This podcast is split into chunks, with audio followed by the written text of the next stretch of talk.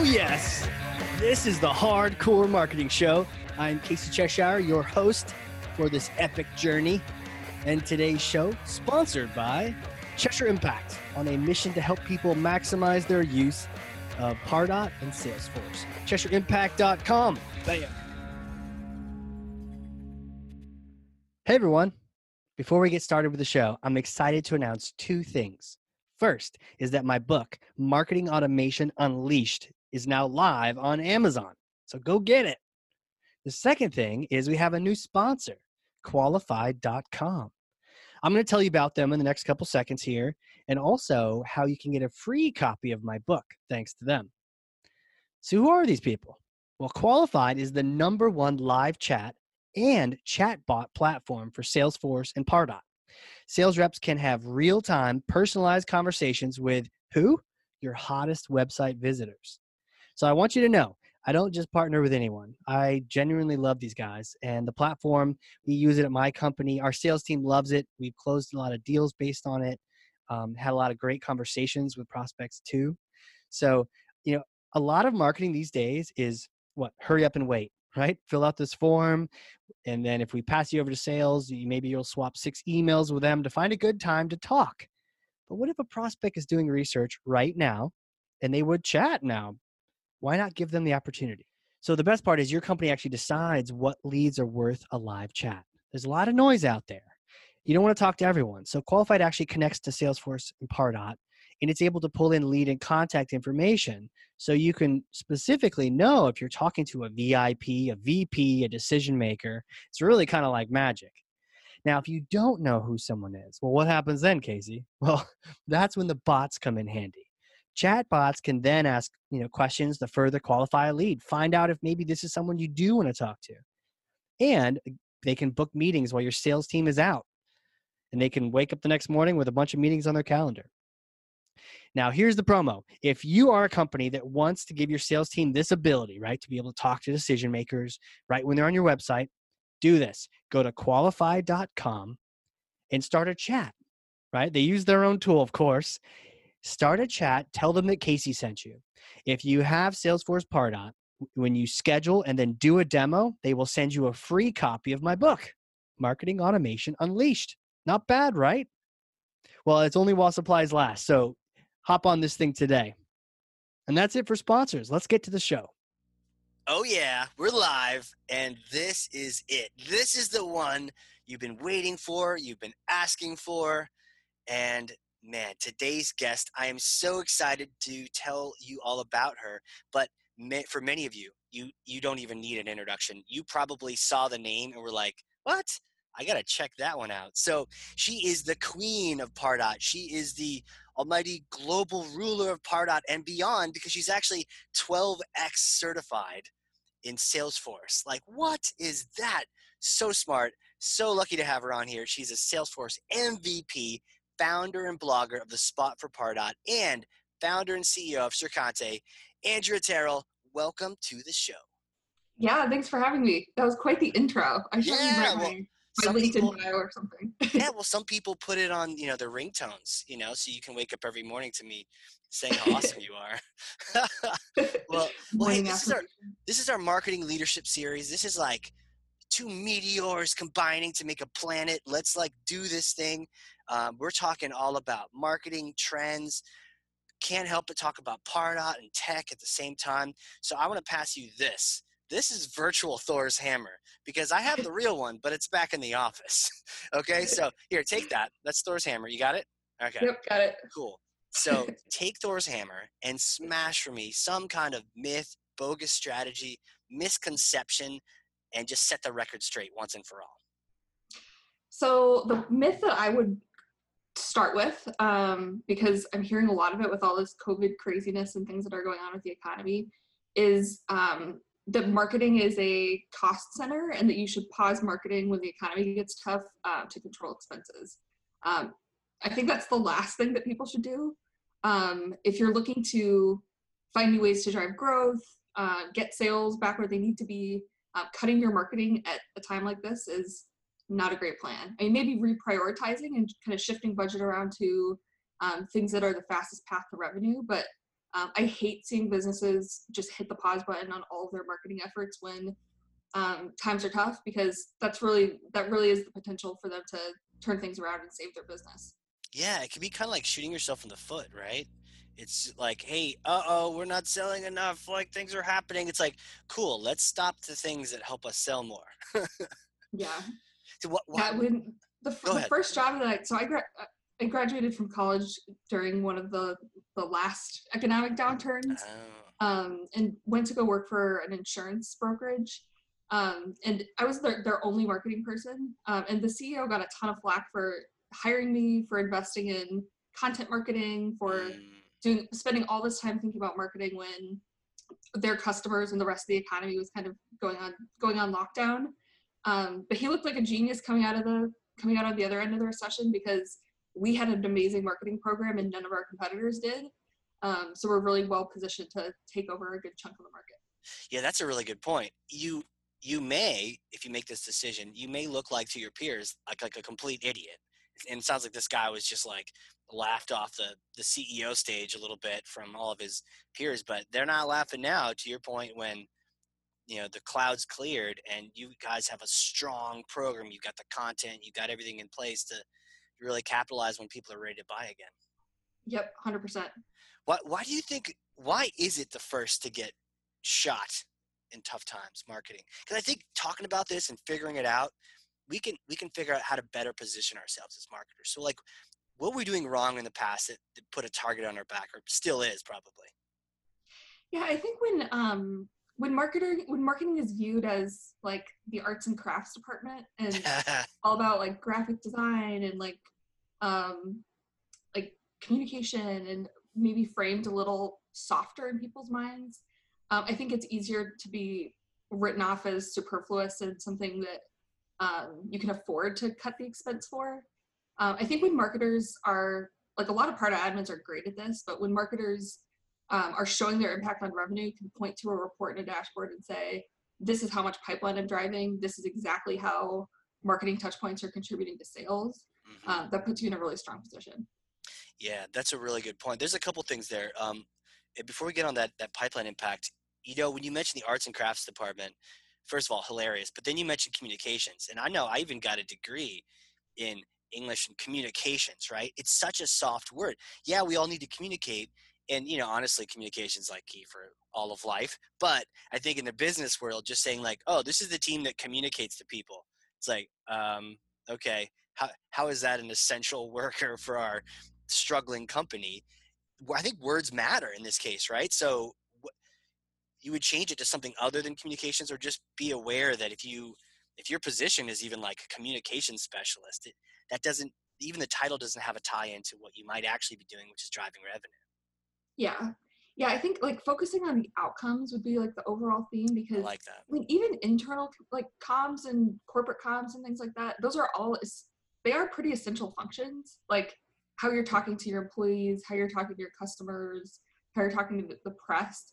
Um, but for yeah, for whatever reason, I feel like the, those words get a bad rap, like communication or like customer relations or things like that. Um, but focusing on the outcomes and like what difference are you making, um, I think can maybe help.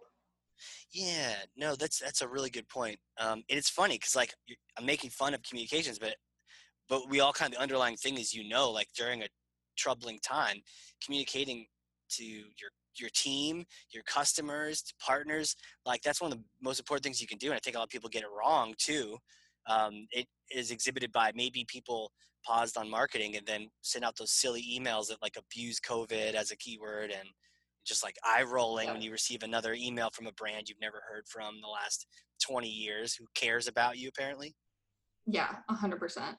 Um, I also think with all this um, uncertainty and COVID things that are going on, Yeah. it's also a, an awesome opportunity for marketers to make a play at expanding their impact within a company. So, um, like instead of just using Pardot for like prospect communications, um, like looking at other ways you can add value and almost looking at marketing automation as like the operating system for your communication.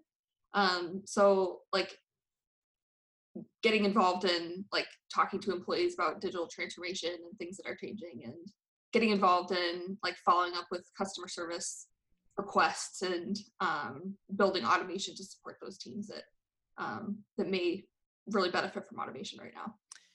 Yeah, so true. Expanding the impact. Like times are uncertain, so you can either kind of cower in fear and in confusion, or try to show some leadership and start just taking on things like, oh, you know, especially if a company has, you know, changes and whatnot, just kind of stepping up and saying, you know, what else can I take on? And you're right. I think marketing, the more, the more things we touch, like, yeah, like the more impact it has. And then the more, more, the more necessary you are to the whole organization. Yeah, absolutely. Um, so you mentioned, you know, a couple of those ways. Any other thoughts on what, what are the, like, if you could take a couple things on during this time, what would be some of the ways you would want people to step up? You, you said it really well, like the other ways you can add value.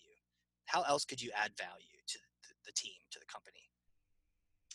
Um, so, I mean, this is sort of like a way you could add value in any economic climate, but um, kind of reaching out to other teams um, and looking for um, like things that they're doing on an ongoing basis that could be enhanced with automation. So like sales, for example, um, we some of sales communication is super nuanced and they're personalizing it for the prospect and they're putting a yeah. lot of thought into um, like what Keep needs your mitts to off at marketing. Yeah, totally. Yeah.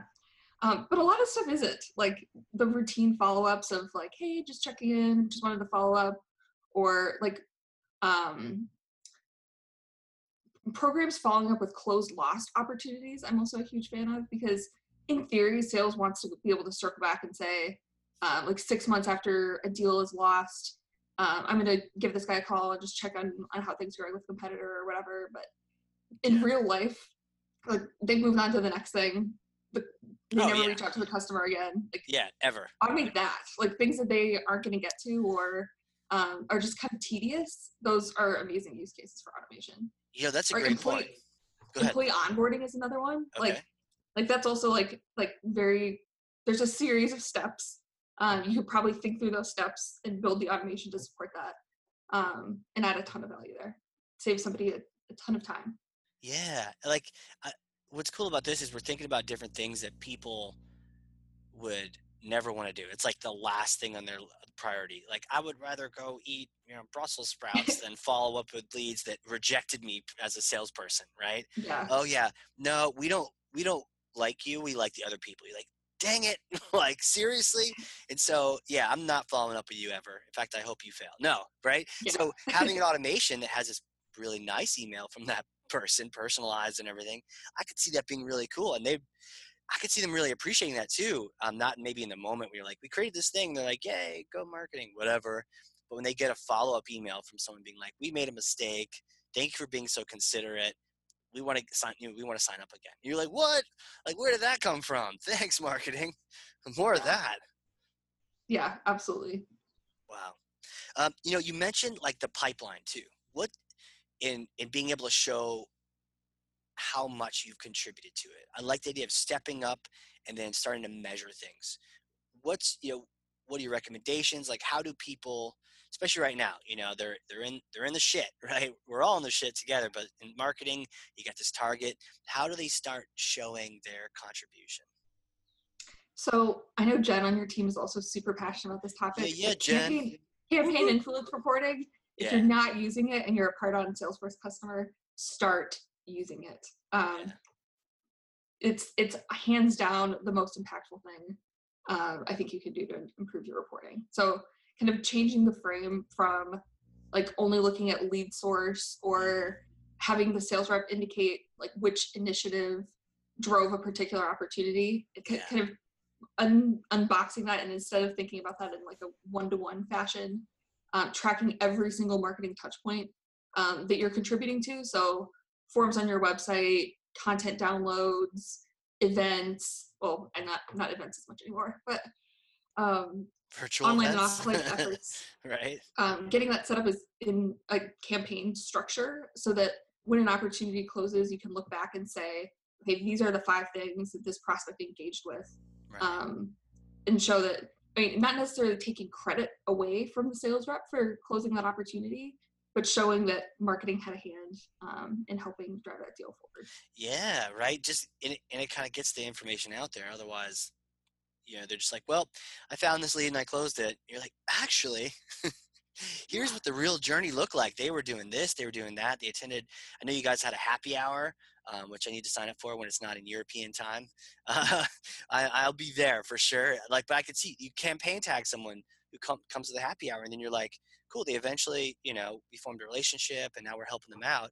And you can look all the way back to that, you know, zero dollar bottle of Ketel One that you had to buy for the virtual happy hour, right? And be like, this was cool. Building a community works. Um, that makes a lot of sense. Tell I also think the, it's. Go ahead. I, I also think it's a more. It's just a much more complete picture of marketing's performance than just mm. looking at MQLs and SQLs. Because if you're if you're just measuring like net new names added to your database, like marketing's not getting credit for the massive amount of people that they're touching and nurturing and building interest with um, if you're just looking at like how did this name get added to salesforce yeah yeah we were just having this conversation the other day uh, with someone because they got they have the abm approach right where they have a lot of accounts that are already in there and so adding new names is not really a thing i mean something yeah. happens because people change jobs and stuff but for the most part the accounts are all the same and when people raise their hands like how do we indicate that? How do we show that they're raising their hands? Because it's not going through that standard lead process anymore.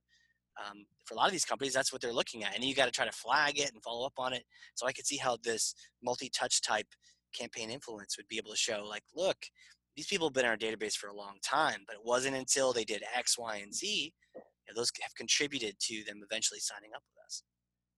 Yeah, definitely. Cool. Any other tips for, you know, for marketing land out there when we're kind of in this tough time, you know, we have our targets on our back and it's like, okay, we've already said, you know, focus on the outcomes. We've said, you know, take on new things and then show impact on pipeline. Any other any other recommendations or any other things you'd want to encourage marketers for? Um, hmm. So I guess another one would be um like maybe revisit how you're thinking about the channels that are involved in your marketing program. Hmm. So, um, I, I feel like there's a, there are a ton of just blanket statements floating around out there about like who should and shouldn't be doing different types of things. Like yeah. Facebook isn't can't be used for B two B marketing. God, don't um, you hate the blanket statements in, out there? Yes. Is that the worst marketing or what? Like maybe yeah, it's good marketing. I, I don't know because we're talking about it, but I, it makes me so mad when I see that yeah i think it's it, it just holds people back from trying things that um, could be really impactful so um, like looking at kind of what your total marketing mix is and like having a way to measure okay this we're we're on facebook and we're using it for awareness um, we're using are we using it for lead gen? Are we trying to drive people to landing pages? Yeah. Like what, what are we trying to accomplish with this and is it accomplishing its purpose? Um, i think that's just a good a good frame for evaluating where you want to put your focus um, yeah. at any time but also during times when budgets are tight you know the idea of revisiting your mix smart right hey things are changing buyer behavior may be changing doesn't mean we're not buying i know i'm buying a lot of things on amazon lately right just not at restaurants and so buyer behavior may be changing so revisit the mix i like that um, and don't listen to blanket statements. Do you have any? Do you have any other favorite blanket statements that you've seen? Hmm. So Facebook for B two B, that's a one I see all the time. Um, do you do you find success with that yourself? Do you? Do yeah, you absolutely. Okay. Um, it's. I mean, I think a lot of marketers think, okay, LinkedIn is a better fit for B two B because mm-hmm. it's professional. We're talking about business on there, but yeah. Um, the lines between work and home life are so blurred. Yeah. I mean, people are ch- are checking their Facebook during the workday. Um, no, they're on Instagram. What? They're on TikTok. That's forbidden. You're not allowed to do that. You tell them, hold on, somebody's messaging me on Messenger. Yeah. Okay. yeah. So like, yeah, right. It's so blurred and blended. Um, yeah. So people don't turn up, turn their work brain off when they're engaging on social channels. It's true. So, um, and also like doing things that are different than what your competition is doing. Like if none of your competitors are on on Facebook or none of your competitors are on TikTok or whatever the case may be, um, that doesn't mean that you shouldn't. That means that there could be an opportunity there to take a look at. Oh my God, Andrea, are you on TikTok? I am obsessed with TikTok. Are you obsessed with I'm, it? I'm a I'm a content consumer and not a content creator. You're not gonna create it on but, there? Um, it's it's definitely like it's it's probably my number one Corona hobby. Really? That Yeah. you know what I I was like, okay, I need to do some professional research. So I got myself on TikTok to see what all the all the hubbub was about. And you're right, it's fun. They're they're short, they're quick, and the whole point is people are concentrating whatever they're doing in like a few seconds. So you don't have a lot of like blah blah blah wait around for something magic to happen. Do you have like a favorite topic or or um, I don't know what you call them channel or whatnot? Um, I mostly just troll the for you page and just kind of scroll through and see what's there. Oh, on your on your Um, I laptop? Uh, no, on my phone. On my phone. On for, phone? Um, yeah, yeah. But like, I, when I first signed up for TikTok, I didn't really get it because it was like, okay, what this is just like just like Instagram. Like it's like videos and it's, it's like Instagram stories, maybe a little bit like Vine. Um, but what I think that they've done that's just magical is like it, it seriously is like crack. Like you watch a video, it hooks you in. You swipe to go to the next thing. Like. I I think there are probably other learnings there that you could apply to like how to get people to consume content, and how to get Hmm, how to make it really easy to take the next step to do things hmm. um, that could be applied to other parts of marketing and sales. That's a really good idea. Like how how, how could you what could you take from TikTok and apply that into B2B marketing? Like no nonsense, 10 seconds. Bam, out of your face. And then a backflip. Don't do MC uh backflip. Ba right? yep. Um yeah, interesting. You know, I found um have you heard of the stand up challenge uh stand up challenge? That's what it's called. Yeah. Have you have you heard of it?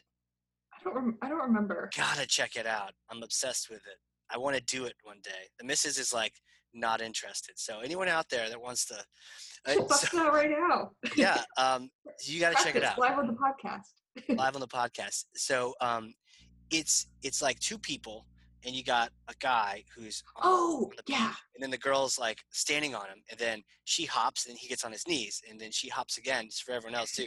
Um, she hops again, and he gets on like like kind of leaning over and she hops on his back the whole time she's just hopping she's staying on top of the guy who's just slowly standing up and then eventually gets on his shoulders and then this one gal named demi she does this backflip off the top at the very end and i'm just like what i gotta do that Yeah.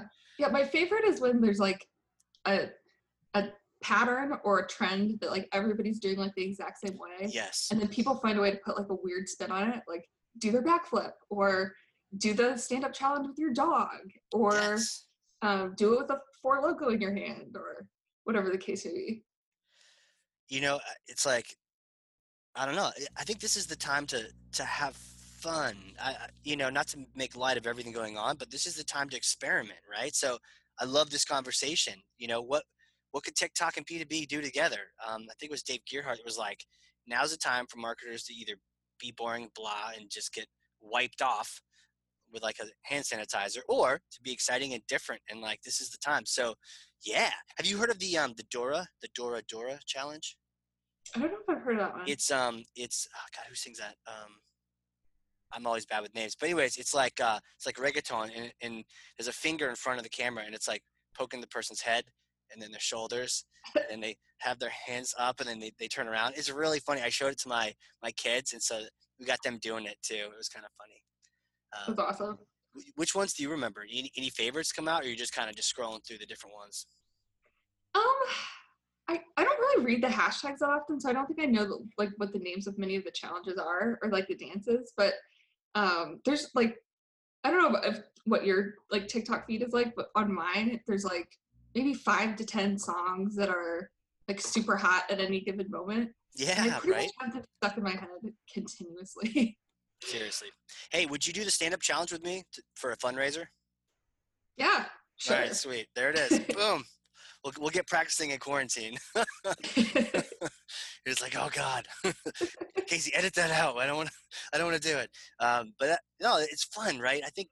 I think you know, as much as we have to like protect and and stay safe and all these things, we also you know, it's a good time to try to experiment, try new things in marketing. Yeah, and a good time to just like be human. Like Yeah. show your customers that like I don't know. There's a personality behind like the marketing that you're doing and um, you don't take yourself that seriously and I think there's Right. a lot of value in that. especially if that's your brand. But even if it isn't, like now's a good time to show who you are. I know there was a lot of things coming out about different brands that were doing different naughty things. I don't know if you heard about um, like uh, Ruth Chris or Steak Shack. Have you heard heard of this guy? Oh, Shake Shack. I think it was Shake Shack. Yeah. Um, they got the PPP, PPP funding through like a loophole or something. Um, got ten million dollars, and everyone's like, "Wait, what? What are you doing? Do you need that money?" And uh, Steak Shack or Shake Shack, either one could fit. Gave the money back. They're like, "Okay, we're not going to take the money, so someone else can use it," which I don't think actually works because it's now allocated to them. But um, but no, no one's heard from Ruth Chris, and my thought was, well, they don't even, you know, no one can even say their name, so it, I'm sure they're not Yeah. out for the people. but yeah, it's like all these different brands. It's like now's their time to show if they actually care, if they are human. I love that to the point. Be human right now. Yeah, I, I love that Shake Shack did that. Um It is Shake Shack. See, we don't Shack, have yeah. any of those up here, so I'm like completely. Yeah, they um I've only had Shake Shack in Chicago. I don't know where I don't know where it originated, but amazing, amazing Yeah. burgers and milkshakes. I've had in the airport Um somewhere. yeah, it's some good stuff. I don't know if I've ever been to a Ruth Chris steakhouse, but um yeah, like they like side by side in all the headlines, like those two companies were um referenced together, like like Ruth Chris and Shake Shack got this PPP funding or whatever, and um Shake Shack stepping up and like doing the human thing and like talking about it and like being a part of the conversation about what was going on. I think that's genius PR move because yeah, Ruth Chris looks like the bad guy and Shake Shack looks like like frequent there when we can go out to restaurants again, maybe.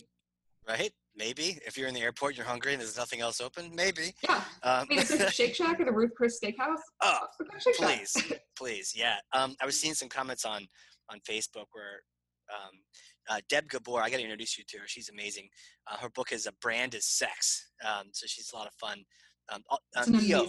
EO as well. Um, so I'll introduce you to her. Um, she was saying that someone told her Ruth Chris is the third-rate steakhouse in the second largest cities. so, shots fired, Ruth Chris. What are you gonna do now? Um, Those are but, fighting uh, words. Yeah. yeah, you're right. These little these decisions, uh, it's so true. The little decisions even that we make in our marketing, in our emails, if we're casual about something um, that we should be serious about in terms of medical, or if we're you know abusing the keywords. I know I ranted about that the other day on LinkedIn. Like, stop being like all about COVID in your emails unless you're really helping, or just you know leave that alone. Um, but now's a good time for people to to step it up. Have you seen anyone do it wrong, do it right? Any recommendations on how people, you know, blend that humanity back into their marketing?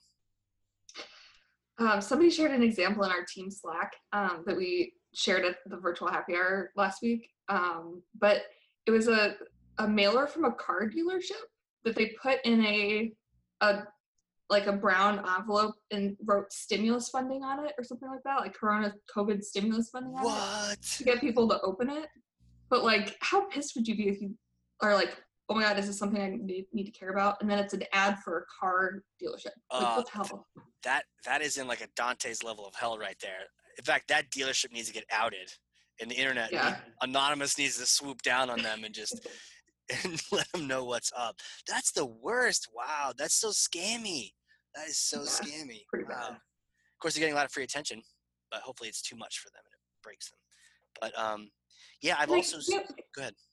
I was just gonna say the only the only other like mistake that I, f- I feel like is taking place a lot is like people feeling like they need to to keep marketing or keep the same frequency of communications just to fill the void and like if you used to do a weekly email and now you don't have a reason to we don't need to hear from you weekly still about how you feel about covid like it's not adding value so like thinking about like like what what is this trying to accomplish and like am i making anybody's lives better because i'm Yeah. sending this Yeah, that's huge. Honestly, you know, Deb Deb was uh, who I was chatting with uh, the other day was saying like it might be a good time to stop your your automations just to make sure you don't have some weird thing in there. I think she got you know she bought some legal pads and she got an email from from Staples saying, "Can you can you give a five star rating to these legal pads?" She's like, "I have a few more important things to do than rate my legal pad purchase, Staples. Like, come on.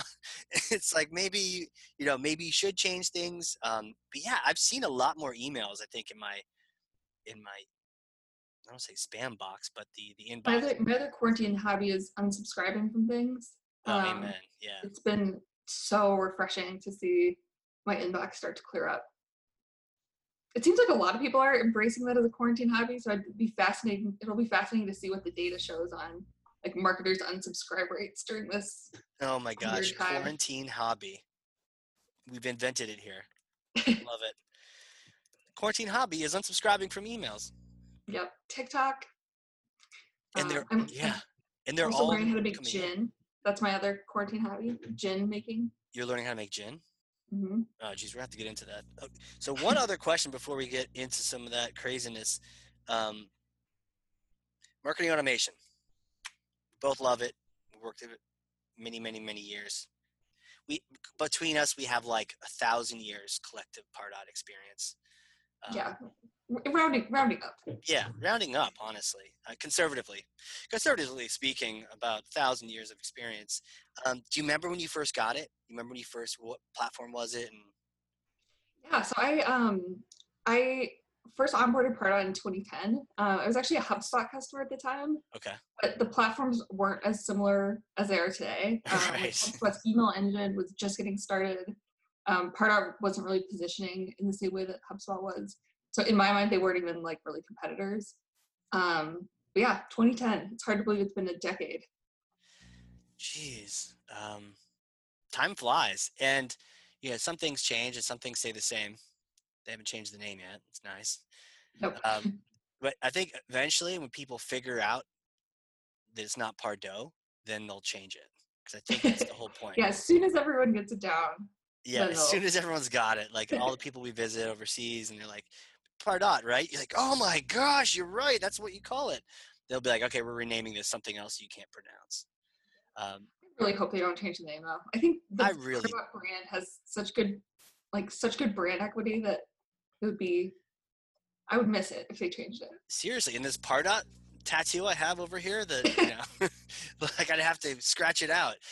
Pardot gods, please do not change the name. Please, please, please. It's way cooler than Marketo and HubSpot, so just leave it the same. Amen. Um, I also miss that old school logo, the purple and teal, you know, the, the crazy P. And then they changed it to orange for the ExactTarget bottom. for like a second when it was Yeah. orange. And then just as soon as you're like, okay, we got orange in our docs now, they're like, cool, it's not orange anymore. Like, damn it. Um, so if I were to ask you, well, where do you think it goes? Where do you think marketing automation goes? Yeah, the future of it. yeah, I think um, Because you're connected. You're like, you're tied into the ecosystem. You know things. I don't know if you, you know, have your own apartment, Salesforce Tower, but you should. And uh, so what's the inside scoop? Yeah, I, I think the, the future of marketing automation is expanding beyond the swim lane of what most people traditionally consider marketing. And we kind of touched on this with some of our, our last discussions, but um, like marketing automation being the tool that's driving everything. Um, so like Pardot plus um, Service Cloud and looking at um, how we can communicate with customers differently based on um, the support ratings they're giving us, or if they have an open case, or um, proactively targeting um, sales opportunities based on uh, complaints about a particular product. Um, so kind of integrating like marketing with service.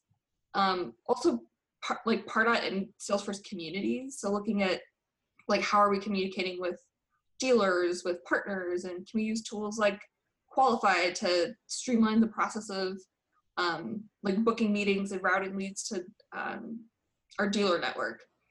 I think, yeah, just kind of overall theme like marketing busting out of its swim lane and um, looking at ways it can add value across the whole business.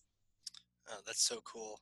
As you were describing that, I was thinking about like a pair of shoelaces or something where, like, marketing automation is sort of threaded in throughout all the different brands and silos and parts of the shoe, and it's like you're pulling it tighter. you know things are just getting closer and closer and marketing is the thing that does that um, and I, and I like that we're always kind of thinking big picture and now we have technology that can start thinking big picture with us i mean we're getting out with the campaign tracking but i, I like where you're going with this like we're going to tie into service like how how can we kind of look into that and how can we look into that so maybe marketing becomes the thing that just bridges all of these gaps you know Yeah, yeah, I'm all about that. that's the other like kind of future of thing Yeah. um abm when when abm first started getting hot i honestly was kind of annoyed by the talk track around it because Oh, yeah. from my perspective like abm is b2b marketing like that's how b2b marketers should operate like you're thinking about like sales is thinking about what's our plan of attack for these accounts um looking at like but like that's just how they think about it um so if you're not already on the ABM train, would highly recommend um, starting to think about that and starting to think about ways to understand the worldview of your sales team and how marketing can fit into that. Um, it, it feels weird to call that a future of thing because it's it's not like it's revolutionary. It's been around for a while, but um, definitely something that I, I think we should see more B2B companies leaning into over the next couple years. There it is, right there. Mic drop. Hmm. That's it. Yeah. No, I, I love that. That is. I was I was the same way with ABM. Usually, I'm this I'm the same way with anything that people are kind of. It's like a trend. I am not like the early in the curve, the adoption curve, you know, and like um, crossing the chasm, those kind of things. I am not early on. I'm like a laggard because I'm like, really, I'm skeptical. Everyone likes this because you know what? Everyone liked New Kids on the Block back in the day, and I was like, Psh, I'm skeptical. These guys lost. Everyone was like, "This is the best TV show ever." I'm like, I'm not gonna watch that till the last season. Then I'm like, wait, this is actually one of the greatest shows I've ever seen, right? So I'm kind of always, you know, sort of like really kind of seeing, is this just buzz or is this actually good? But you're right. I mean, there's so many good things about ABM, and we're just we're just doing it. Just good marketing. It just has like a banner and a title and conferences and that kind of thing. But really, it's just about a you know, matter of zeroing in on the right customers. Yeah, yeah. What what rubbed me the wrong way about the early ABM talk track was, I feel like they positioned it as the alternative to like all the marketing that you're currently doing. Yes, like totally. don't worry about generating leads, worry about accounts. Um, but it's you have to do both. Like you have to walk and chew gum at the same time. Like you still have to do content marketing that still applies to your ABM strategy.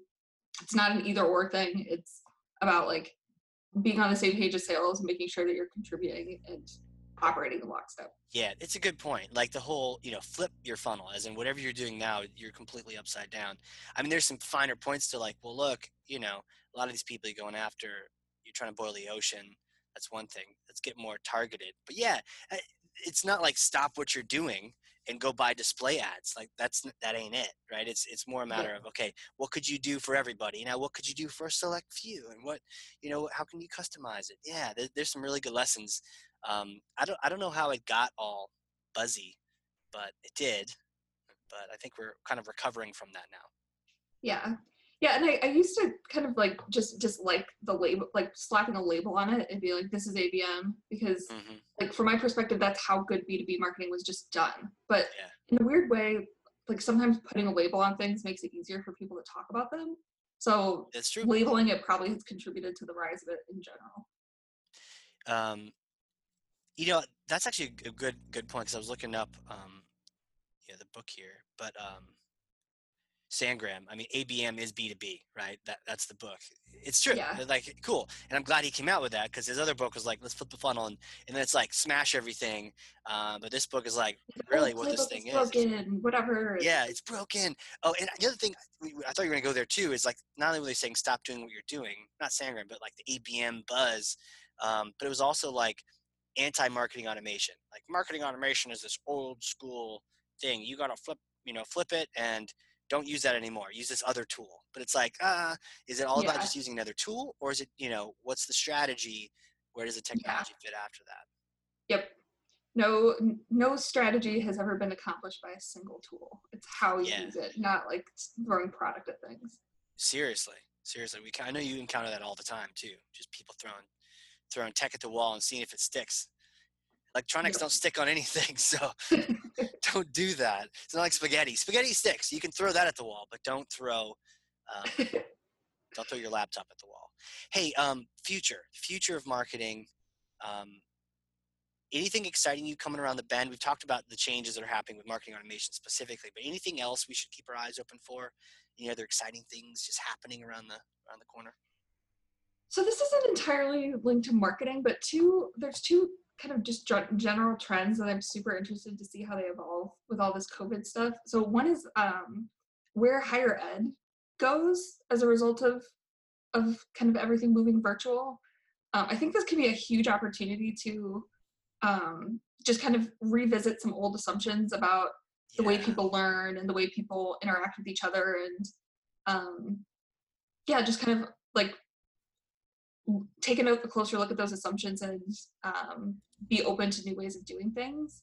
Mm-hmm. um, also with remote work in general like all the companies have been forced to go virtual overnight. Um, i'm super interested to see how that evolves and things that we learn from um, this weird quarantine period. Yeah, you know, um, on the higher ed thing, it's so true, and and we may not feel the impact for a while. I was talking to a friend of mine who's a professor, and um, they're kind of insulated right now. So they've got grants, they've got the research happening, all those kind of things, um, and so they're not really going to feel it till a little bit later when there may not be another grant right away or less funding, um, and then does enrollment change and things like that. So right now they're kind of they're kind of comfy because everything is just sort of like, well, you're, you're remote. Um, but yeah, the idea of will students want to learn from a virtual Zoom? And I know some do. I mean, and, and there's there's some great businesses that do that. Southern New Hampshire University does that. They're like all over the place. But um, do you want to pay 30, 50, 80, however much K, 100 that you're paying a year? Um, whatever it is these days. I know it keeps going higher. It's scary when you have kids, right? So, do you want to pay that for a Zoom call that you're going to barely have be able to pay attention for? Um, or does that have to change in order to justify the money? Or do you just go hop on YouTube and get like, you know, the Shaw class and some of the other things? You just get some free education. Go hop on Trailhead, get yourself a cert. Yeah, yeah, and like, does the curriculum need to change? Yeah. Like, as like, should your degree involve like taking three electives and four math classes, and or should it be more like functional based and focused. Um, I think it'll be interesting to see how that evolves. And also just in higher ed also, um, like if you're a, a, working professional who wants to upskill or um, like take your career to the next level, like is an MBA the right, mm. is, is that the right move? Or like, are there more bite-sized trainings or other um, like delivery models that make more sense there? Yeah. Do you have one? Did you do that? Um, I've done a couple of um, I've done a couple of random things like Seth Godin has this program called Alt MBA that I'm a huge fan of. Did you, um, did you do that? I think talked a while ago. Yeah, that's right. That because when we first met, you had like just done that, and that seemed like a really cool program, way better than any kind of extras. Yeah, it's it's badass. I'm not gonna lie. Um, Harvard Business School also, um, with their millions and millions of dollars of endowment, um, built this really cool learning platform for their. They have an, an online learning series called HBX, um, and it's basically like six weeks six week courses that their business school puts together that's hmm. That are very topical focused and very like case based learning yeah um are yeah. they good they were fantastic they were fantastic they were super good oh. and the technology that they use to drive it is um like world class like they wow. they built this whole portal where i mean it's it's honestly almost a little bit similar to Trailhead, where you're reading content, you're watching yeah. videos, you're taking little quizzes um, as you're like studying on your own. And then the classroom experience, they they actually have a professor that's teaching it live, and they have like TV screens all around him, and so everybody's on video, and he can like call on mm. the professor can call on people. Um, so there's cool. like a chat and a whole like breakout function, and um, it's it's really well designed. Yeah, that that's it. See, they're they're figuring some stuff out ahead of the curve. It sounds like other people sure. are going to have to ad- adapt and adjust to that. I mean, even elementary, right? I'm upstairs.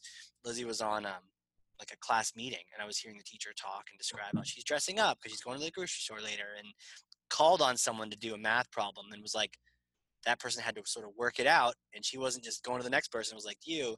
And I remember yesterday called out a student who didn't who she could see wasn't paying attention. I was like, oh no, we're gonna stay on you because it looks like we need to concentrate here. Um, so things things could certainly be changing.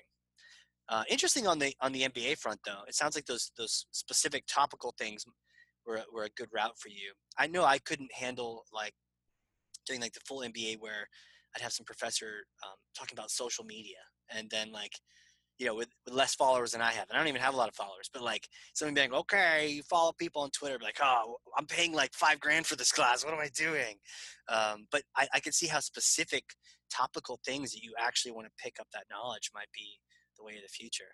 Very cool. Um, tell me about the remote work thing too because you guys are remote we're remote but a lot of our customers haven't been and so Yeah. everyone's sort of making that shift Yeah, it's um yeah. So our, our team has been fully remote since um day one, and I know you Yeah. have you guys always been remote also. yeah for sure Um yeah, I, I, it feels like a sort of an unfair competitive advantage because like our team already has like the whole home setup is used to kind of doing things on their own, collaborating virtually. Yeah. Um, obviously, like the kids and the spouses at home are a different twist on the whole thing. right Um, find that private space otherwise you have the kid walking in the background Yeah, I think I, I took, I almost was taking for granted how good our team is at digital collaboration, Mm, and that became apparent when our when lots of customers and prospects started trying to do video calls and things like that. Like just basic things like you can't hold your camera and walk around. Like it's so distracting. Don't do that. Turn it off for five seconds. Uh, and just kind of some Zoom etiquette things like that. yeah Um, any other faux pas people mess mess up on zoom what what'd you say? Any other like faux pas anything other people are doing that you probably should stop doing on zoom any recommendations Um, oh, I know a lot of people like these, but I hate the virtual backgrounds. Distracting. they they are they can be if you have a laptop that can handle it, it'll even you don't even need like a green screen these days um Yeah. uh, but Yeah, um, my like on mine, it's pretty. Um, do it You wanna you wanna see? Like I can go I can go to space. uh wow you're in space the final frontier of Yeah, but it's to me it's just a distraction. And part of the magic of video is like you're you're seeing people where they are, and if their kid is in the background, like their kid's in the background, it's fine. Like we're all kind of in the same boat with that. And Yeah, honestly, the backgrounds can be kind of interesting. It shows a little bit who you are. Of course, I'm in a boring basement right now, but um, we have an orange wall. Uh, yeah. it sparks a conversation, if nothing else. it totally does. It totally does. And and um, I was talking to someone else on a prep call the other day, and he has two cameras, and he showed me first this kind of cool view from the side that showed his bookshelf and stuff, and then he, then he did this like super high camera that's on top of his like tech stack or whatnot. And I was like, let's go back to the side one because it showed more of your your room. It was good seeing the things behind you. You're right.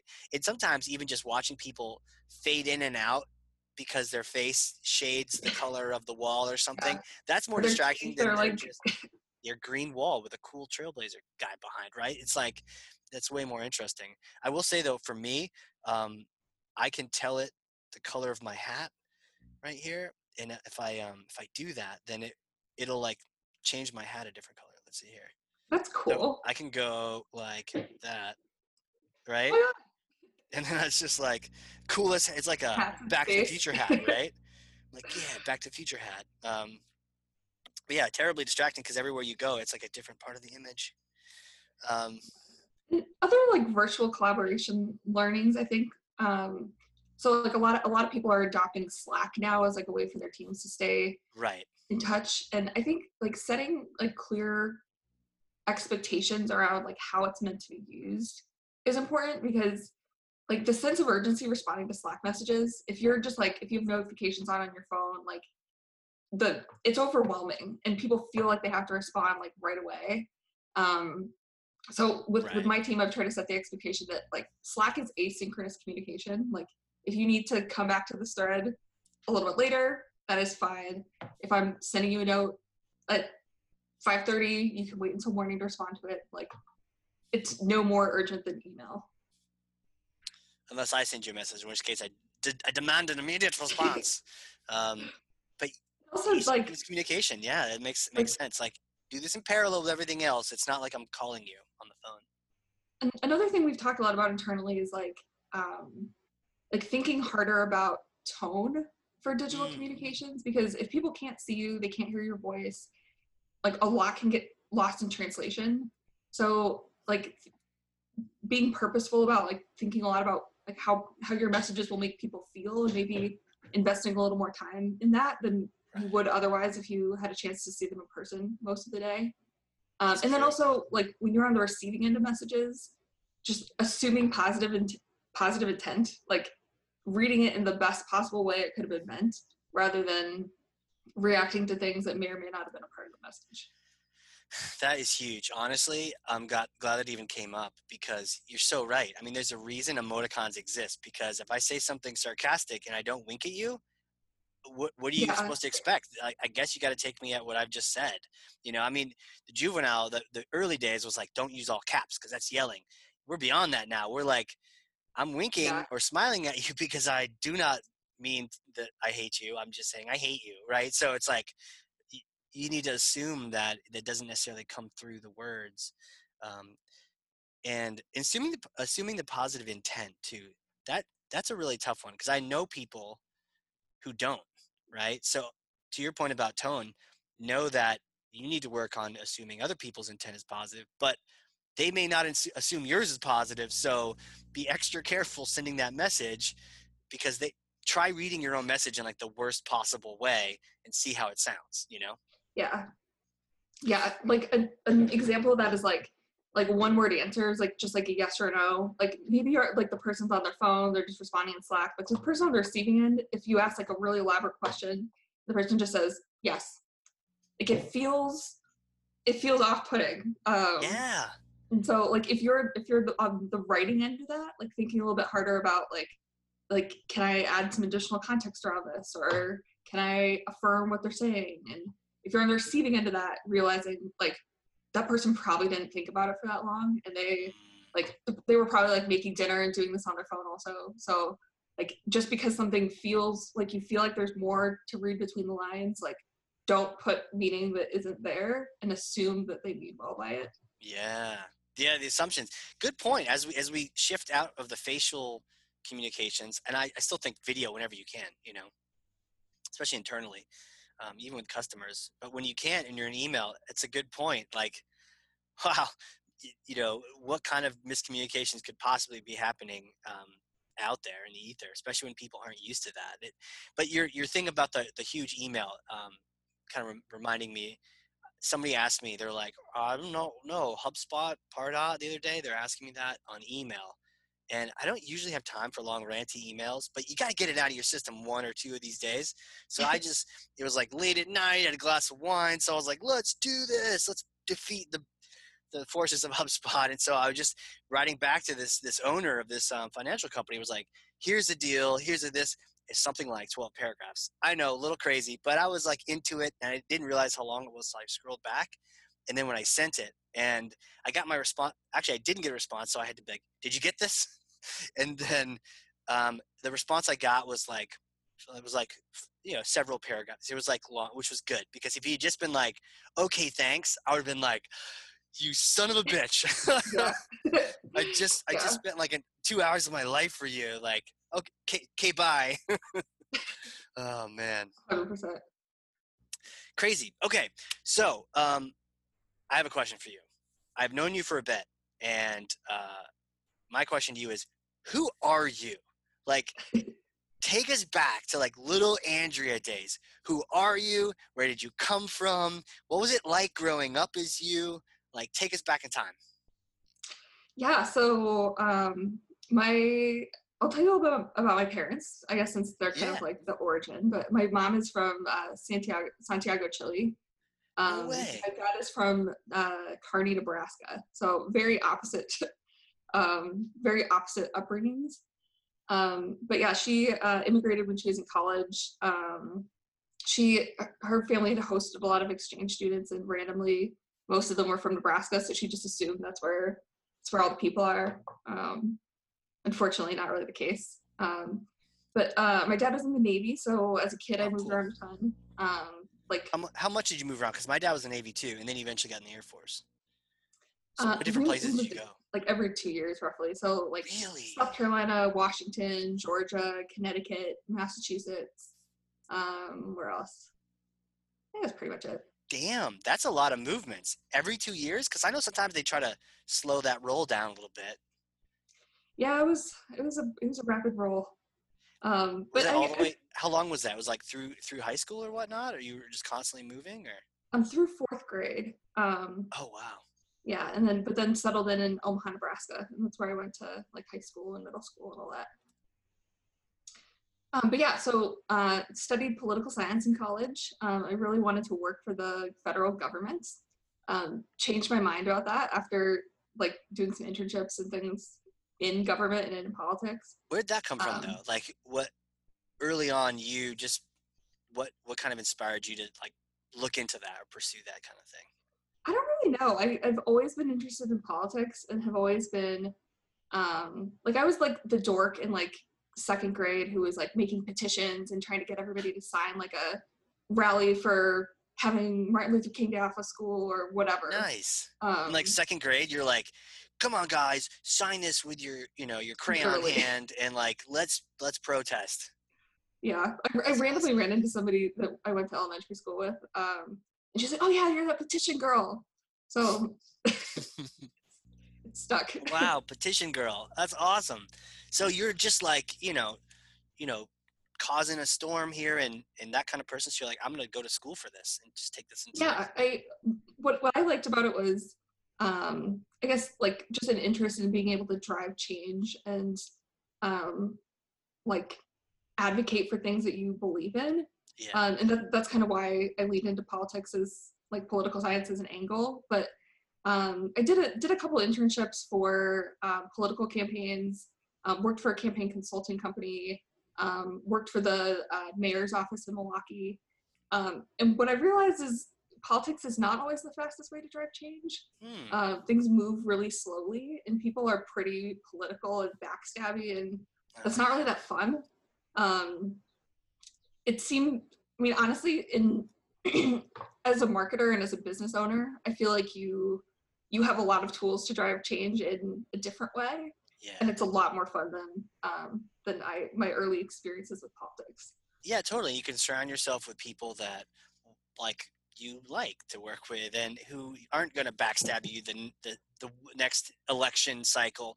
I had an experience like this too, where um, I volunteered for a political campaign. It was like a for the gov for a governor of New Hampshire. It was like many moons ago. Um, it was a job. So I, at first, it was just a volunteer. But like, hey, you do like computer things? I was like, sure. They're like, all right, you can clean our database out like every day. Just sit there and like clean things out and help out your the IT guys. Okay. Um, and it was cool because you get to meet the candidate and he seemed like a nice business guy. Uh, his name was Benson. He was like a business guy. And you're like, okay, he seems like a smart guy.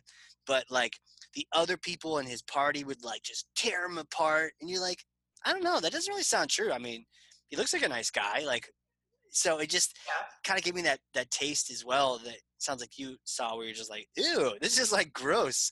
People that can handle this is like more power to them, I guess. But man, this is like dog eat dog cutthroat in here. A hundred percent. And I, I think that like the competitive side of campaigning and politics, Yeah. it makes people do weird things and like behave like there's scarcity when there's not. So like right. people wanting to be really close to the candidate and like, not wanting other people to have time and just like thinking about things in a, a weird like zero sum game type of way. Yeah. like, right. We're all trying to do the same thing. Like, can we all just chill? Yeah, and and I think one of the things too is like the more fearful people are, the more you get your base afraid or angry, the more and so you're just trying to make people scared and angry all day. And it's like, ugh. Like I just want to Yeah. make people happy and laugh all day. I don't want to make them like and like help them find their dreams and like positive things, not just you know get them angry so we can get more power. Yeah. it's crazy. And if your goal at the end of the day is to get shit done, like Yeah. I think that way of working is head and shoulders above like being over dramatic or polarizing or um, Totally. political. bu- a buddy of mine's in, has been an alderman off and on for the city I live in, and I'm like, no thanks. Like it'd be fun to run and just meet people and say hi and shake hands and have a sign, but he's in like seven committee meetings for like a city, and it's it's like the committee to blah blah blah, the committee to blah blah. So to your point about getting things done, we can we'll talk about things. We're gonna talk about things and tell people they're amazing, but it's like, oh, I just want to get things done. I want to s- smash this community and like let's go build that bridge, but you can't. You got to just sort of like do all the smoozing.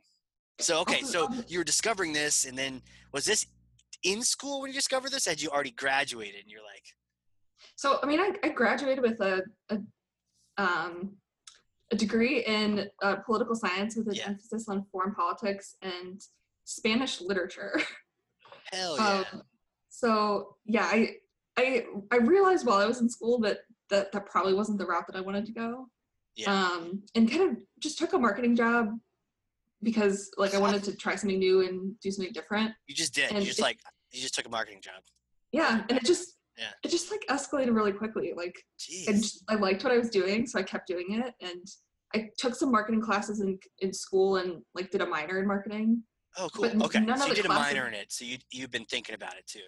Yeah, but none of- none of the courses that I took honestly had any bearing to the real world. Like we never we never talked about Salesforce. I didn't even know what marketing automation was as a category until I realized that I had a need for it. Like none of that was talked about in schools. Like more of like statistical analysis of Right.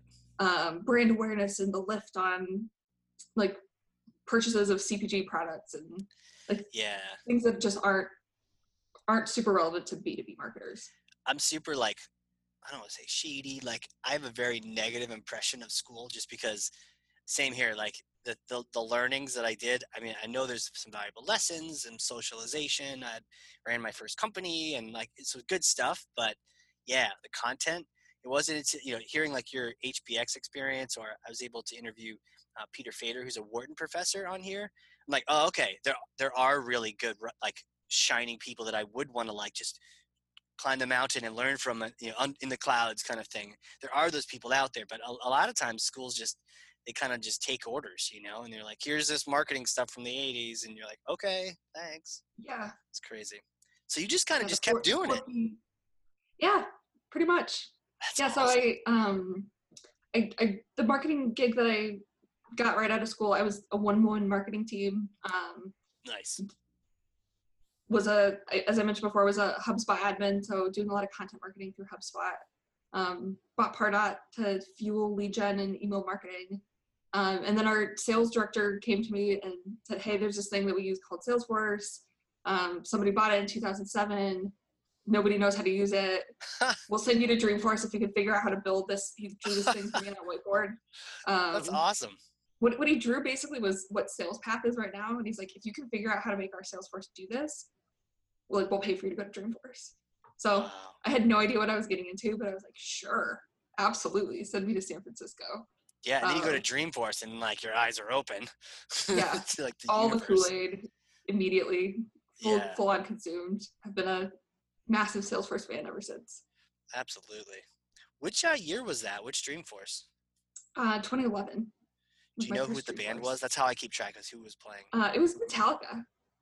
Oh, gotcha. Um, and the the second Dreamforce I went to was in 2018, which was also Metallica. So, so came came next circle. time you go is that going to be metallica no you've been you've been 19 and 20 right so yeah, I've been 19. Yeah, So the- to see if they end up doing it in 20. I'm I'm betting on probably not. yeah eventually they wheel them out in wheelchairs they're like they're these old guys like we're metallica and, and well it's a tradition here at dreamforce to have metallica so we have them come out. Uh, that's awesome. That is so cool. And then where did the idea for Sercante come from? Um, so after that gig, kind of where I was an in-house marketer, uh, I worked for a digital marketing agency, helping them um, do email marketing, uh, implement Pardot, and start thinking about ways they could evolve uh, the services that they were offering to their customers. right. Uh, moved to Atlanta. Um, I guess it was three three years ago, four years ago. from where where were you before that Um, from Wisconsin. oh wow Mhm. yeah you really are Um, just midwesty out there Totally, yeah. Ne- Nebraska roots. Are you going to go to Chile at some point? Are you going to just move there and have like a second home? Um, so I actually lived there. I went to to uh, part of middle school there. oh wow. I went to school with my cousins. I was annoying my Machu parents. so Picchu they were and all- have you been, like. Have you explored down there? And Not really. I've only really been to Santiago and like the beach. Oh, nice, nice. Okay. Yeah. So um, client side worked for a marketing agency. Yeah. Um, and then worked for a Salesforce consultant here in Atlanta called Configero, who was do I did kind of a blend of like marketing consultancy and um, like helping them do Pardot implementations. But Right. kind of those, those two experiences of like seeing how marketing agencies were looking at Pardot and looking how Salesforce consultants were looking at it, um, it just felt like there was a, a gap. Um, like marketing agencies are really good at like the strategy and the creative and thinking about like how campaigns should be designed and executed. But as soon as a lead hits Salesforce, that's kind of where their depth of expertise ends Gone. and they've kind of been Yeah, kind of hands off as like like okay yeah we got the lead in like now you figure out what to do with it that's not Sure. where we fit in um salesforce consultants almost have the opposite problem where like the process and the system side they get like thinking through like what are all the steps that are going to be involved but when marketers are like okay but how do i how do i what do i do with Pardot though they're like well that's that's find a marketing agency so i'm kind of trying to position Sercante right at the middle of those two things and provide Yeah. everything that marketers need to be successful with Pardot. So strategy, creative, execution, technical support, um, and then full on integration with Salesforce and process uh, Right. process integration. Boom. There it is. Totally, totally right about that middle ground, though. I think, I think you and I both sort of just sort of love hanging out in there, and we can kind of speak to languages of the other sides, but there's sort of that third country in the middle that, um, if, if I had, you know, a dollar for every time, you know, someone tried to approach Pardot technically, you know, like, like I remember an IT project manager trying to do implementation of Pardot. And we're like, okay, let's build some forms. And we're like, what would you like on the forms? And they're like, I don't know. What should we have on the forms? And we're like, well, you could do this and this and this and this. But it's kind of like their decision. You know, you need someone in the marketing team to be like, well, we want to capture this. But it was more of like, oh, no, this is an IT project, guys. You go ahead, just implement this thing. Don't worry about it. It's like, actually, there's a lot of you know, requirements and there's all sorts of thought process and strategy to go into it. So uh, it's Yeah. so true. And you you just can't do it successfully without like having all of that that full spectrum, like all the Yeah. boxes ticked there because like 10 bucks says that that IT person that completed that Pardot implementation without like having a strategy or knowing what they were going to do with it, those are the customers that six to to 12 months later, like log into Pardot and they're like, oh yeah, we did buy this thing. Like, what have we done with it? Oh, nothing? Oh, Yeah. okay. That was a good investment. Yeah, like like we, when you were told, oh, we we've had Salesforce for years. We just here's the account. We've never dusting it off. we we don't even know the logins anymore. Um, yeah, like how Yeah. you actually use it. You're here to actually use it, not just it's not shelfware. You know. Yeah, and, and in a perfect world, like you'd have all those skill sets on your team. So like you'd have somebody that gets the has a strategic vision, somebody that's can drive the creative, can write content. Um, but if you don't, and you- like there's a specific gap, um, like identify those and find ways to fill them because like Pardot isn't broken if you if you aren't using it. Like um, I, I see a lot of we, we talked to a lot of organizations that have had Pardot for a while that have the opinion that they have like a failed implementation. And when we start digging in, more often than not, it's like it has nothing to do with how the system was actually technically implemented.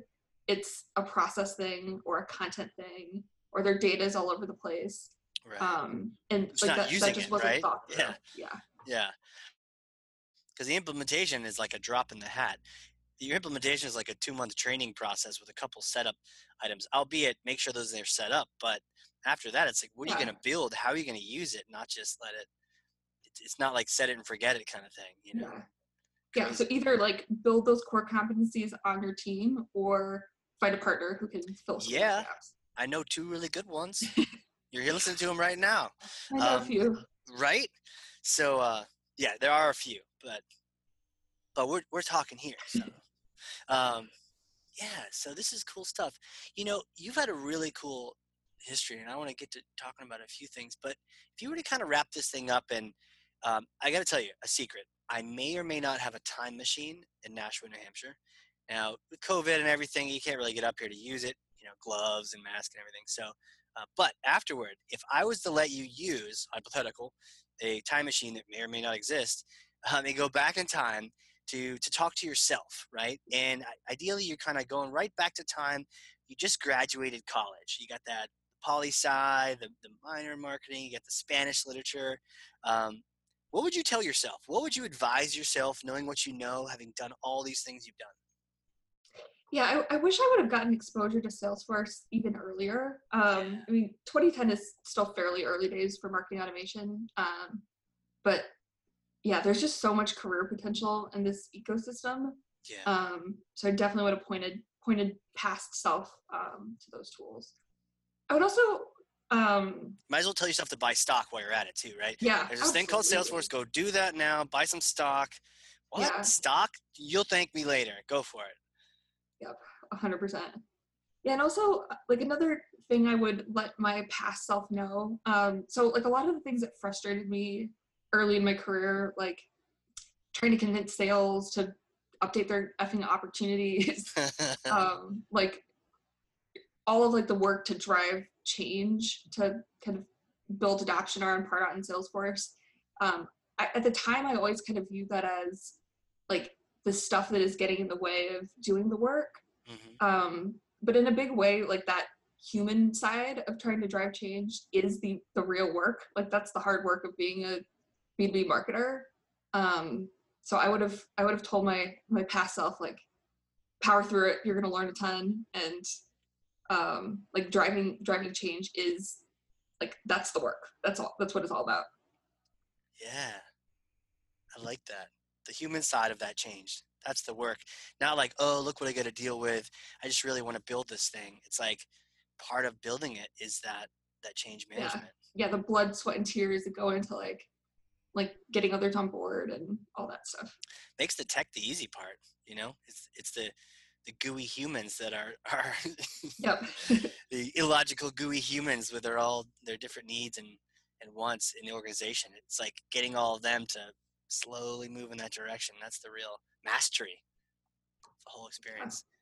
I would also tell my more my more recent past self um, to take the leap and jump, start Sercante earlier. Oh yeah. Um, I like I had the idea of starting a business in the back of my mind for a really long time, but just always thought like like I don't know what I'm I don't know what I'm doing. I haven't seen enough Pardot orgs. Like I'm not I'm not XYZ. Oh, um, sure. Like that that imposter syndrome is very real in a lot of Pardot and Salesforce admins and a lot of people that have fantastic ideas for how they can make a difference in the ecosystem. So yeah, take the leap if you're one of those people and you have you're cooking an idea. Take the leap. I love that. And the imposter syndrome, where do you think that comes from?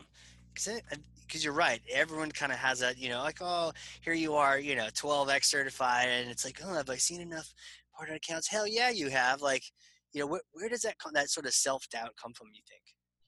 So I mean I think all professionals kind of struggle with For sure. imposter syndrome and Yeah. just like with social media and all of the communication that's out there, it's really easy to compare yourself to people and hmm like assume that everybody else has it figured out and you're the one that doesn't. Right. Um, I also think like just being in your own Pardot and Salesforce org sometimes is kind of limiting because like you don't know what you don't know. You haven't seen under the hood of other people's environments, and so like it's always interesting to to like hear somebody talk about like where they're at with Pardot and then actually look into their org and see it. Because some of the best marketers that I know they're like oh everything's a mess. We haven't really we haven't really used it that much. We're not doing scoring and grading. We have so much to learn. Mhm. and then you look into their system and it's like a beautiful thing to behold yeah. Like, All the beautiful all folder structures and everything. yeah um and then the flip side is true too where like some people that are fairly confident about where they're at and don't feel like they have you log in and it's like wait you're just using this like a glorified mailchimp like Those are fun. you can do right. um, one had their main form on their on their homepage that everyone visits and everyone fills out, and it was in kiosk mode, right? And so they didn't know anything. It was like ah, um, but yeah, it, kind of having the humility to look around and see other accounts and listen to other user stories, but also the confidence to be able to say, actually, we got something good going on here. yeah sure. and everybody everybody has things to learn like the salesforce ecosystem is infinite like you can never know everything there is to know about salesforce So true. um, but if you've if you've been doing this for a while and like you care about it, you probably also have something to teach. So like getting involved in user groups, getting involved in the success community, um, can can be a good way to combat some of that imposter syndrome. I think.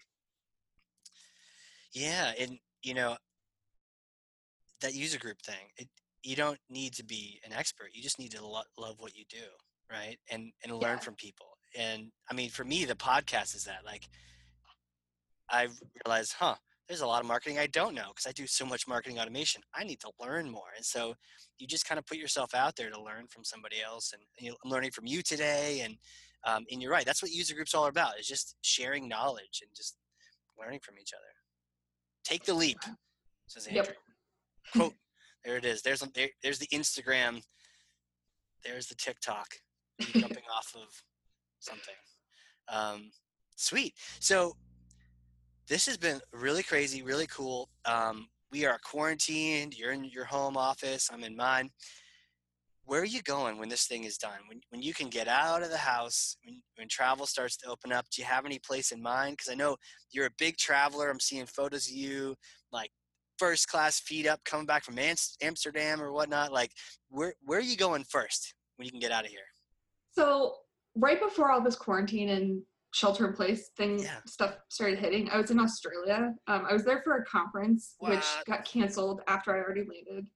Um, but I was supposed to be there for three weeks, and my hubby was gonna come out. We were gonna do a trip like last week, do um, a bunch of vacationy things and outdoorsy things in Australia, and um, like I, I didn't do anything touristy in the two weeks that I was there because I was saving it all up for my husband to get there for, so we could do the fun stuff together. Um, but then all this stuff started hitting, countries started closing borders, so I had to cancel and like come home early. Um, Oh, so I am going back to Australia. Damn it. and, uh, and you didn't so do a cool single country. touristy thing because you're waiting for your husband to get out there so you could like. yeah, exactly. Like I So wanna- you're in like like, corporate Australia for No. two weeks. yeah. Do you even get to like the beach or anything or? Mm-mm. No. Oh my gosh. Um, what was it like? Um, it was it was awesome. I, I honestly loved the time difference. Um, weirdly, because like by the time I'd wake up in the morning, um, like it it'd be the future, like the next day compared to Eastern time. So the team would be firing on all cylinders. I'd log on, catch up on a few meetings, um, do a bunch of emails. I, I woke up at like 5 a.m. every day there to start working and maximize overlap with East Coast time. Sure. Um, but then by like 10 a.m., like everybody else went offline. So like it was completely quiet. Everyone was asleep. I could do some really like deep focused work. Sure. Um, it was awesome. And also just the um, like met with a bunch of people, uh, Salesforce people, Pardot customers, um, spoke at the Melbourne Pardot user group.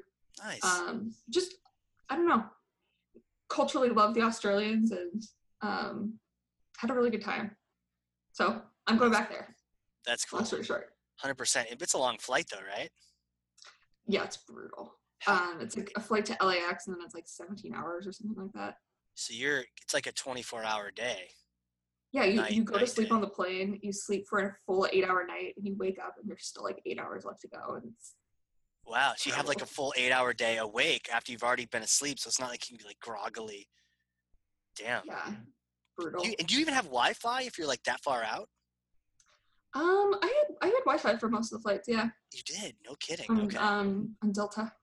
Delta. Shout out Delta. They, they got to take care of themselves Delta right love. now. I know, seriously. Um, wow. So, okay. If you have Wi Fi, that makes sense. I did a, a flight on China Eastern many moons ago to Thailand. It was long, and I realized, oh, we're over international space. And like, there was no Wi Fi. Maybe just because it was China Eastern, but I was like, I guess I'm watching some more movies.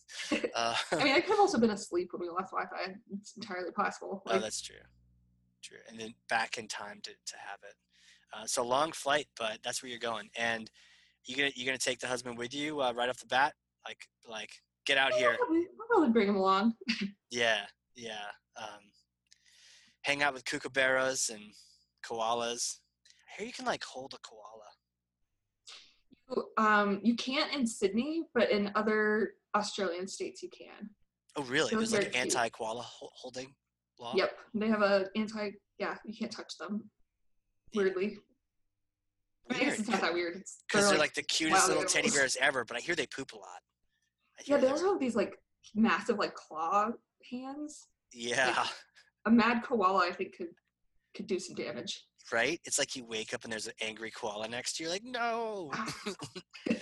um, have where have you? So you, I know you've been to like Am- Amsterdam. Any any favorite places you've been to in all your travels? Like Um, top Istanbul. top three. Istanbul, Istanbul was my number one. Um, really. Yeah, really, really love that city. And, and did you um, have time to stay there? Because I only I flew through it once, but that was it. Yeah, I was there for like four four days. Uh, that's the only place I've been in Turkey, but just lots of beautiful architecture, uh, amazing food, really welcoming culture.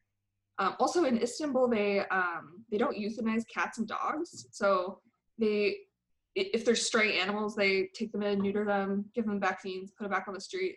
Um, and pretty much the entire city takes responsibility for taking care of them. So, like, puts little bowls of cat food out, and Yeah. like we'd be walking around these like like mosques and really old buildings, and there'd just be a bunch of kittens hanging out, and uh, In the mosque, just cool. Kittens just like Yeah. chilling, strolling around. saying some prayers.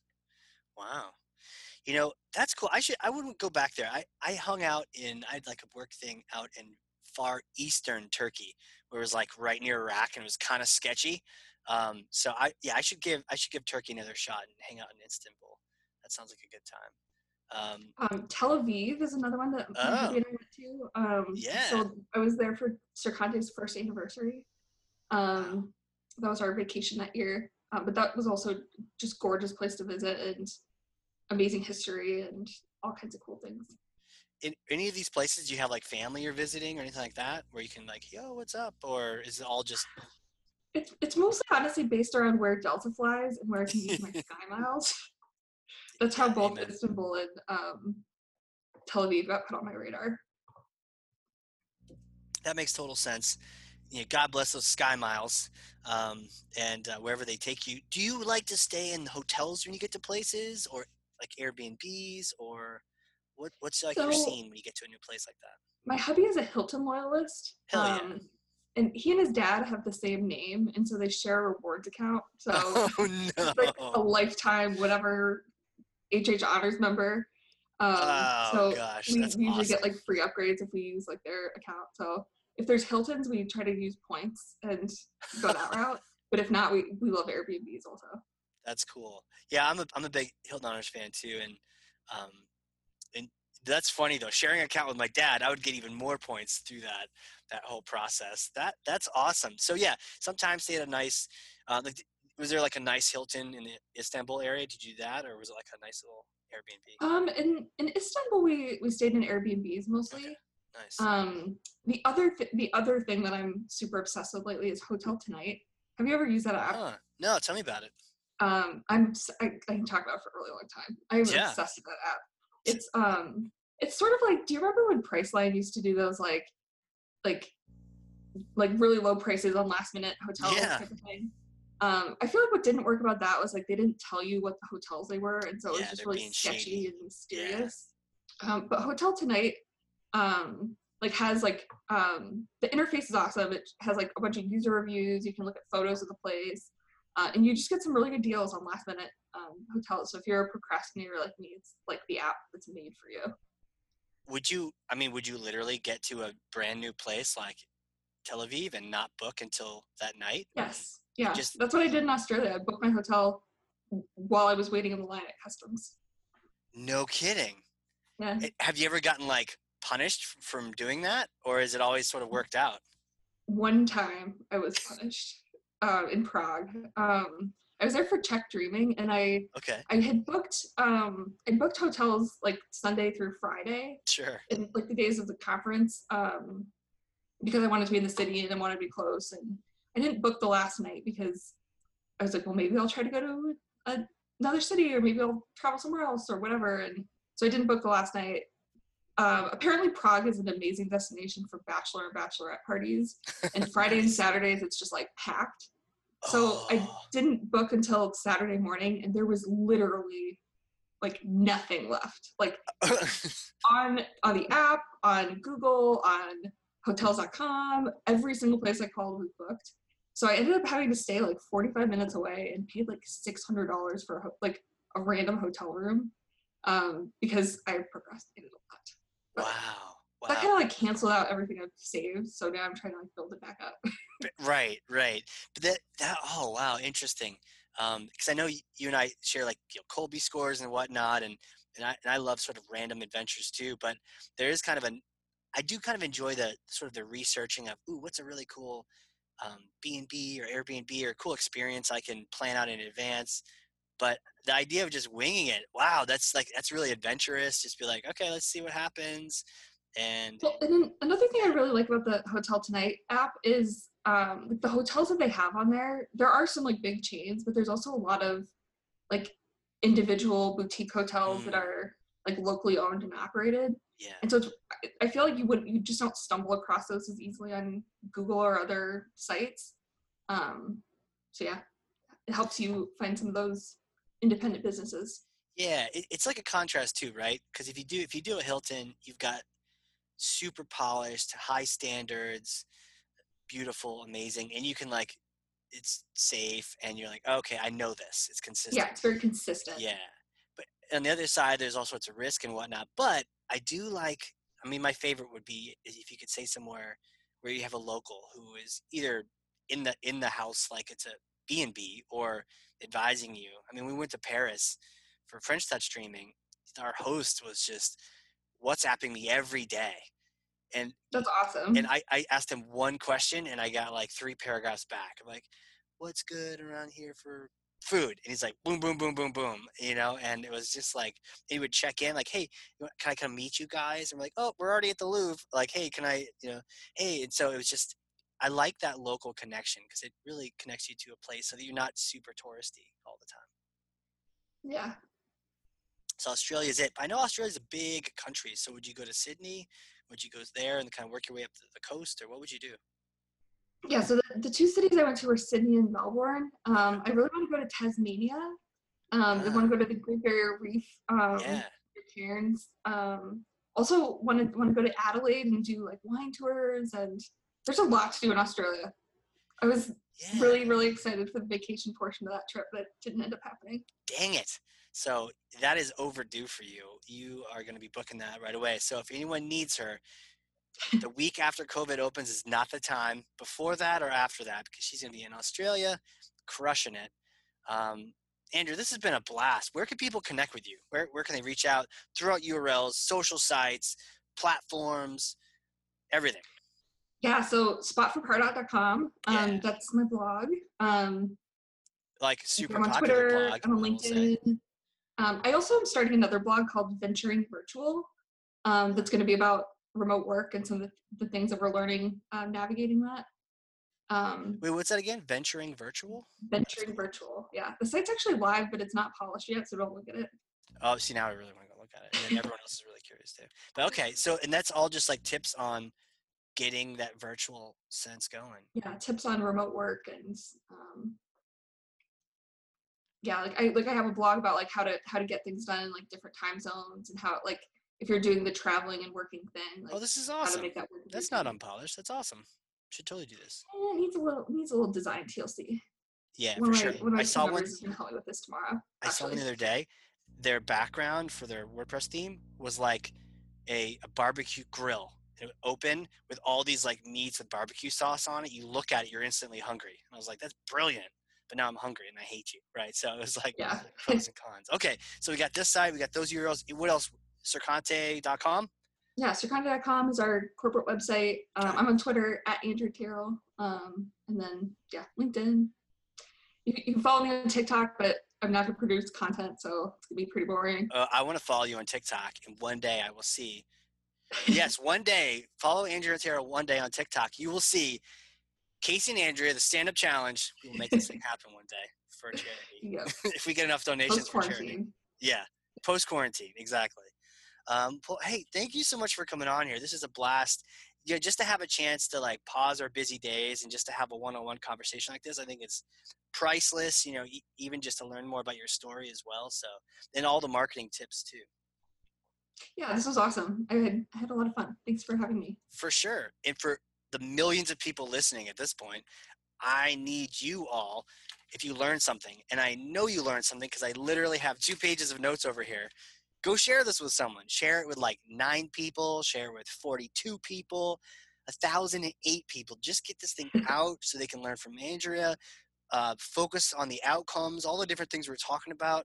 The closed loss campaign, what a brilliant idea, right? There's all these different things, the blanket statements, ABM. Man, oh man, I'm gonna need to listen to this over again just so I can like remember all the things I was learning at the time. Um, and, and again, Andrea, thank you so much for being on here. Yeah, thank you. Have a good one. You too. For everyone out there listening, this has been the Hard Corps Marketing Show. We will catch you all next time. All right. A big thank you to today's sponsors Cheshire Impact, helping marketers and sales win, maximizing the use of Pardot and Salesforce. And a big thank you to Qualified.com, the number one live chat and chat bot platform for Salesforce and Pardot. Remember the giveaway. If you have Salesforce Pardot and you want a free copy of my book, Marketing Automation Unleashed, then you go over to qualified.com, engage in a chat, do a demo, and tell them that Casey sent you, and that book will be on its way to your door. All right. We'll see you all in the next one.